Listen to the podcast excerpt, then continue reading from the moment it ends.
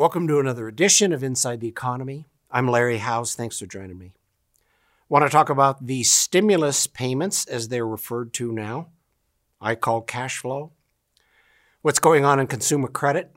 Looking back at the second quarter, which seems like a long ways away, and the things that are going on with the dollar.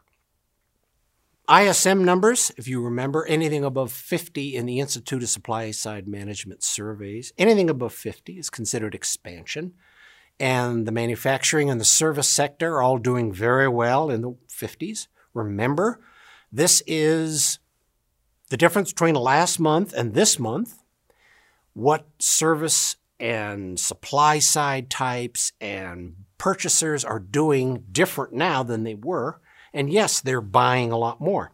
The third quarter is very different from the second quarter.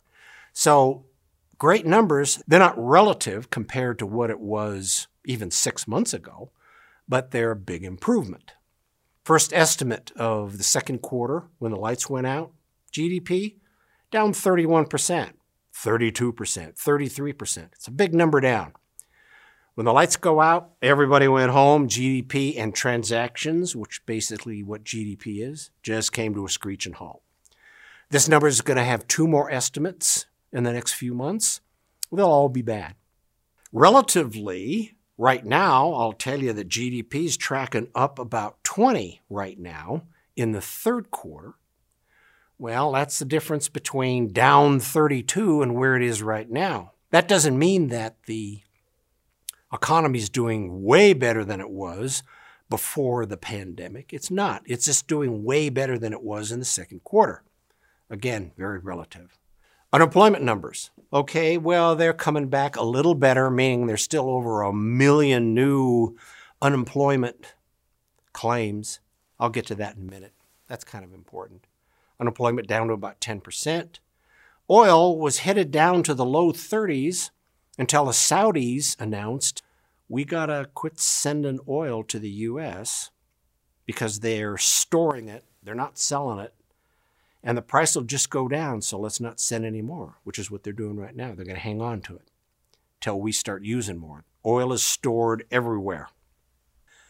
Mortgages, yeah, I never would have believed, but the, you can get a mortgage, a 30 year mortgage fixed under three. Another big rally in the bond market, moderate rally in the bond market. All very explainable. Now, there's about 30 million people on various programs for the pandemic right now. Some directly associated, some long term, some a lot of things. It's a lot of money. What we have still is 20% of the economy is not doing anything except getting transfer payments. That's the way we are today immediate, a lot of people laid off, short term layoffs, hospitality, airlines, bartenders, you know the drill. Some of them have come back to work, a few of them have been laid off again. But what we're seeing now in the economy is more permanent layoffs, industry shifts. Boeing, well, they're laying off people. General Electric, jet engine division is laying off people, just off the top of my head those industries have gone through huge changes. It doesn't help that Boeing is about to release 450 737 Maxes back into the system that the system doesn't need. So they're not going to be making a lot of new ones here for a while. But if you're contributing labor to manufacturing, you better quit thinking about building airplanes and maybe think about go building cars. It has shifted. New jobs, perked up a lot. New job openings. There's three unemployed people for every new job opening, and I think from what I've seen, they're becoming more and more specialized. Industries like plexiglass or sheet acrylic are doing exceptionally well, and ventilation and cars, and you know. They have job openings, they're looking for specific skills. Some people will have them, some people won't and depending upon how things go with ongoing cash flow, I call them transfer payments to people that are unemployed, we'll see how anxious these people are to go out and look for a job. If they get another three months, they're not going anywhere, and we won't see anything until September. When we started sending the checks first time out, first part of April, spending went up. That end of the economic food chain needed to eat, needed to buy a little bit of gas. They weren't exactly paying rent or a lot of school debt, but they were buying stuff, and that did okay. Those that didn't receive any transfer payments were out buying stuff anyway, having food delivered. They weren't renting hotel rooms, traveling, eating out a lot, which for people with money, that can easily be 20% of their total income. Here's consumer credit.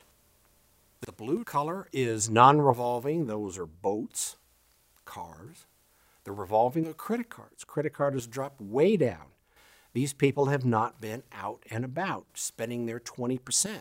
They've just been keeping it. They were always paying off their credit cards. Now they just have a smaller amount. Credit card usage way down. A lot of new cars being purchased.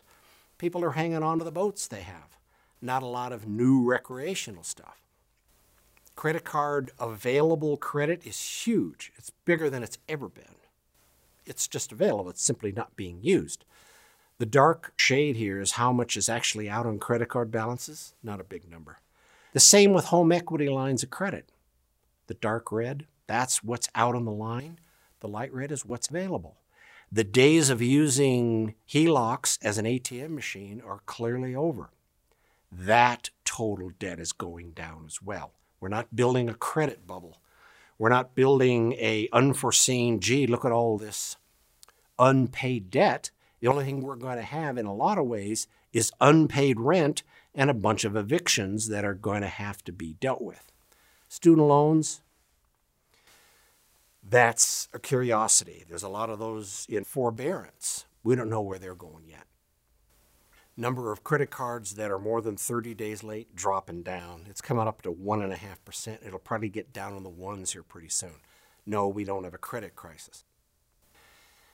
This part of the country, well, you notice up here in the map, it says Breckenridge, Steamboat Springs, ski areas, very dependent on tourists. Jackson Hole, Hawaii, Key West, a few other places very dependent on tourist travel.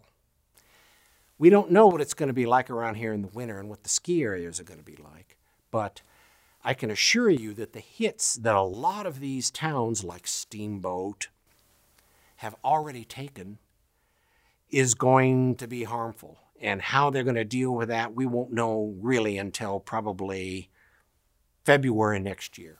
After the dust settles and whatever goes on in the November elections, something to do with the municipalities. There again, that's different from the states themselves that we've talked about a lot. They've got a different set of problems. The cost of turning out the lights is only becoming apparent to more and more people now.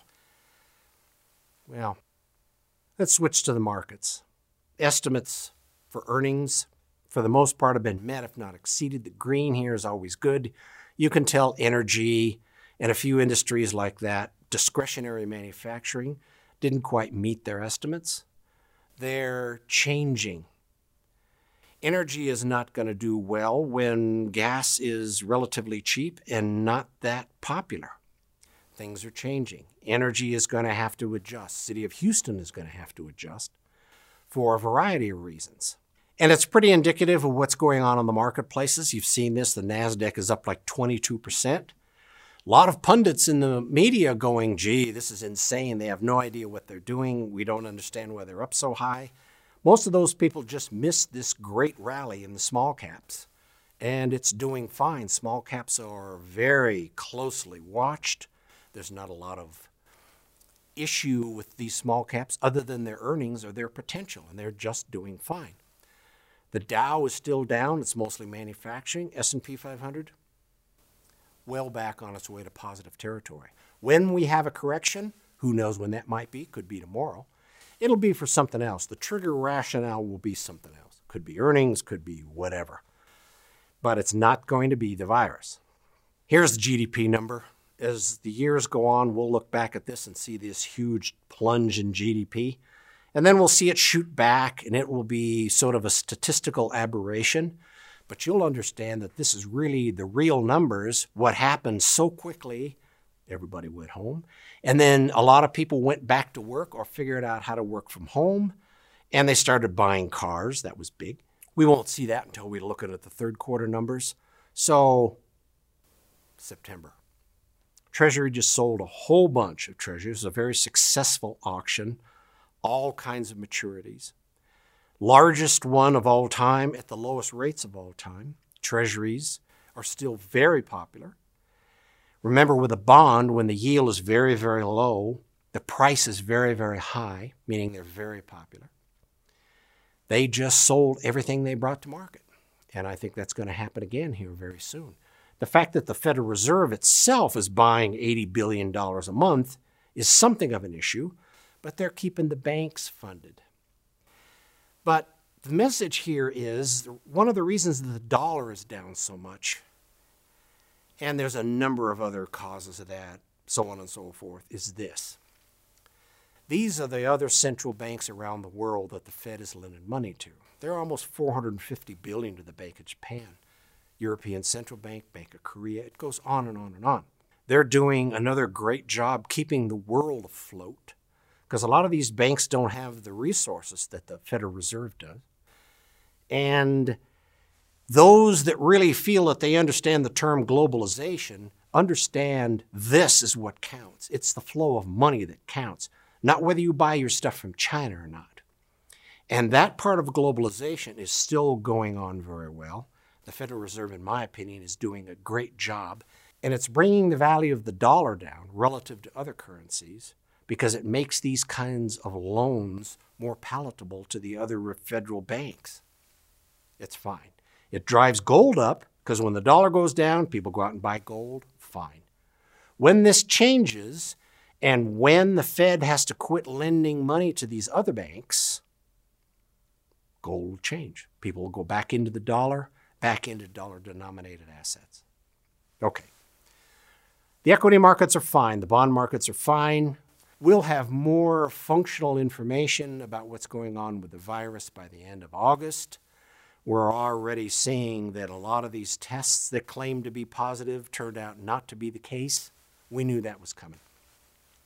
If we see a correction in the market, who knows what the reason will be? Could be politics. But that's pretty much it for now. Happy to deal with all of your questions. Send them along to info at shwj.com, and I'll be happy to answer them. Thanks for joining me.